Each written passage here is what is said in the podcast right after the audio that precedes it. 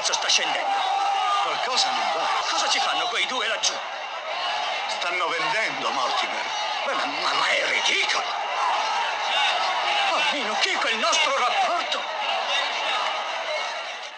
Chi di voi la vigilia di Natale vede come ogni anno una poltrona per due? Ricorderà benissimo la paccata di soldi che fanno Valentine e Winthorpe a danno di quei due vecchi volponi dei fratelli Duke. Sorvolando sul reato di insider trading di cui si rendono protagonisti tutti i principali personaggi del film, la cosa importante ai fini di questa puntata è che Valentine e Winthorpe fanno soldi shortando il prezzo del succo di arance, speculando cioè sul ribasso del prezzo del succo, sapendo infatti in anticipo le informazioni contenute nel report della produzione di arance. Giusto per ricordarvi la scena, nel film i due prima vendono a 142 dollari e poi ricomprano a 29 dollari, facendoci quindi un bel po' di soldi. Ma in generale cosa significa fare short selling, che in italiano si traduce in vendita allo scoperto? Vediamolo insieme come funziona questo meccanismo e che effetti provoca sul mercato. Per spiegare tutte queste cose farò un esempio concreto cercando di restare sul facile. Io mi scuso già in anticipo per l'uso spropositato che farò di mele e pere in questo podcast, ma possono tornarci molto utili per le esemplificazioni. Allora, supponiamo che Marco e Fabio siano due amici. Un giorno Marco incontra per strada Fabio e gli dice Marema, guarda Fabio, c'ho una fame. Avrei proprio voglia di mangiare una bella mela. I due si guardano intorno ma non trovano fruttivendoli nei paraggi. Fabio, pur avendo le tasche vuote, avrebbe comunque voglia di vendere una mela a Marco perché pensa che domani questa mela costerà meno. E per l'appunto conosce un suo amico, Luca, che ha le mele in casa e che abita proprio lì vicino. Fabio quindi gli fa a Marco Oh Marchino, senti, io passo un attimo da mio amico. Se mi aspetti qui ci si vede tra una ventina di minuti e ti porto una bella mela.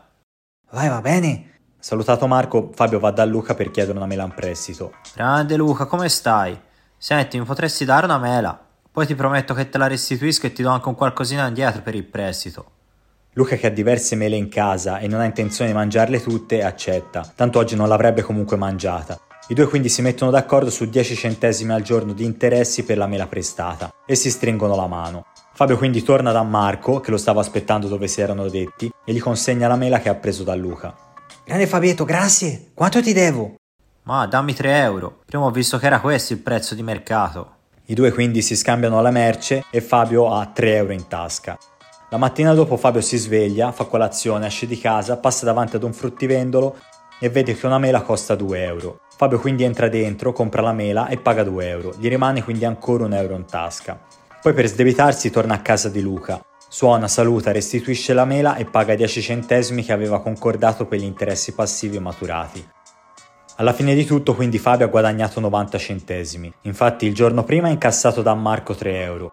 Il giorno dopo ha pagato il fruttivendolo 2 euro e ha pagato a Luca 10 centesimi. In sostanza, Fabio ha fatto soldi speculando sul ribasso del prezzo delle mele, pur senza possederle. In finanza, semplificando, se immagino che domani le quotazioni di uno strumento finanziario saranno inferiori rispetto a quelle di oggi, posso adottare questa strategia. Vendo oggi qualcosa che prendo a prestito da qualcuno e ricompro domani riconsegnandolo a chi me l'ha prestato. Nelle primissime settimane della pandemia del Covid, quando ancora le banche centrali non erano intervenute, la Consob, che è l'autorità che regola i mercati finanziari in Italia, pose il divieto di fare questa cosa, perché tanti investitori speculativi stavano vendendo allo scoperto diversi strumenti finanziari immaginando che nelle ore successive avrebbero potuto ricomprare ad un prezzo più basso, facendoci quindi dei lauti guadagni. Giusto per darvi un'idea di quanto era frequente lo short selling, in quei primi giorni del marzo del 2020 gli indici scesero addirittura anche di oltre il 10% in alcuni giorni. Il problema dello short selling è che se la previsione è sbagliata, le perdite possono essere infinite, perché se da un lato quando uno compra ad esempio un'azione sa che al massimo può perdere l'investimento iniziale fatto per comprare quell'azione, perché alla peggio ciò che abbiamo comprato varrà zero e non meno di zero, nel caso di vendita allo scoperto si sa a quanto si vende una cosa, ma non si sa a quale prezzo verrà riacquistata nel futuro.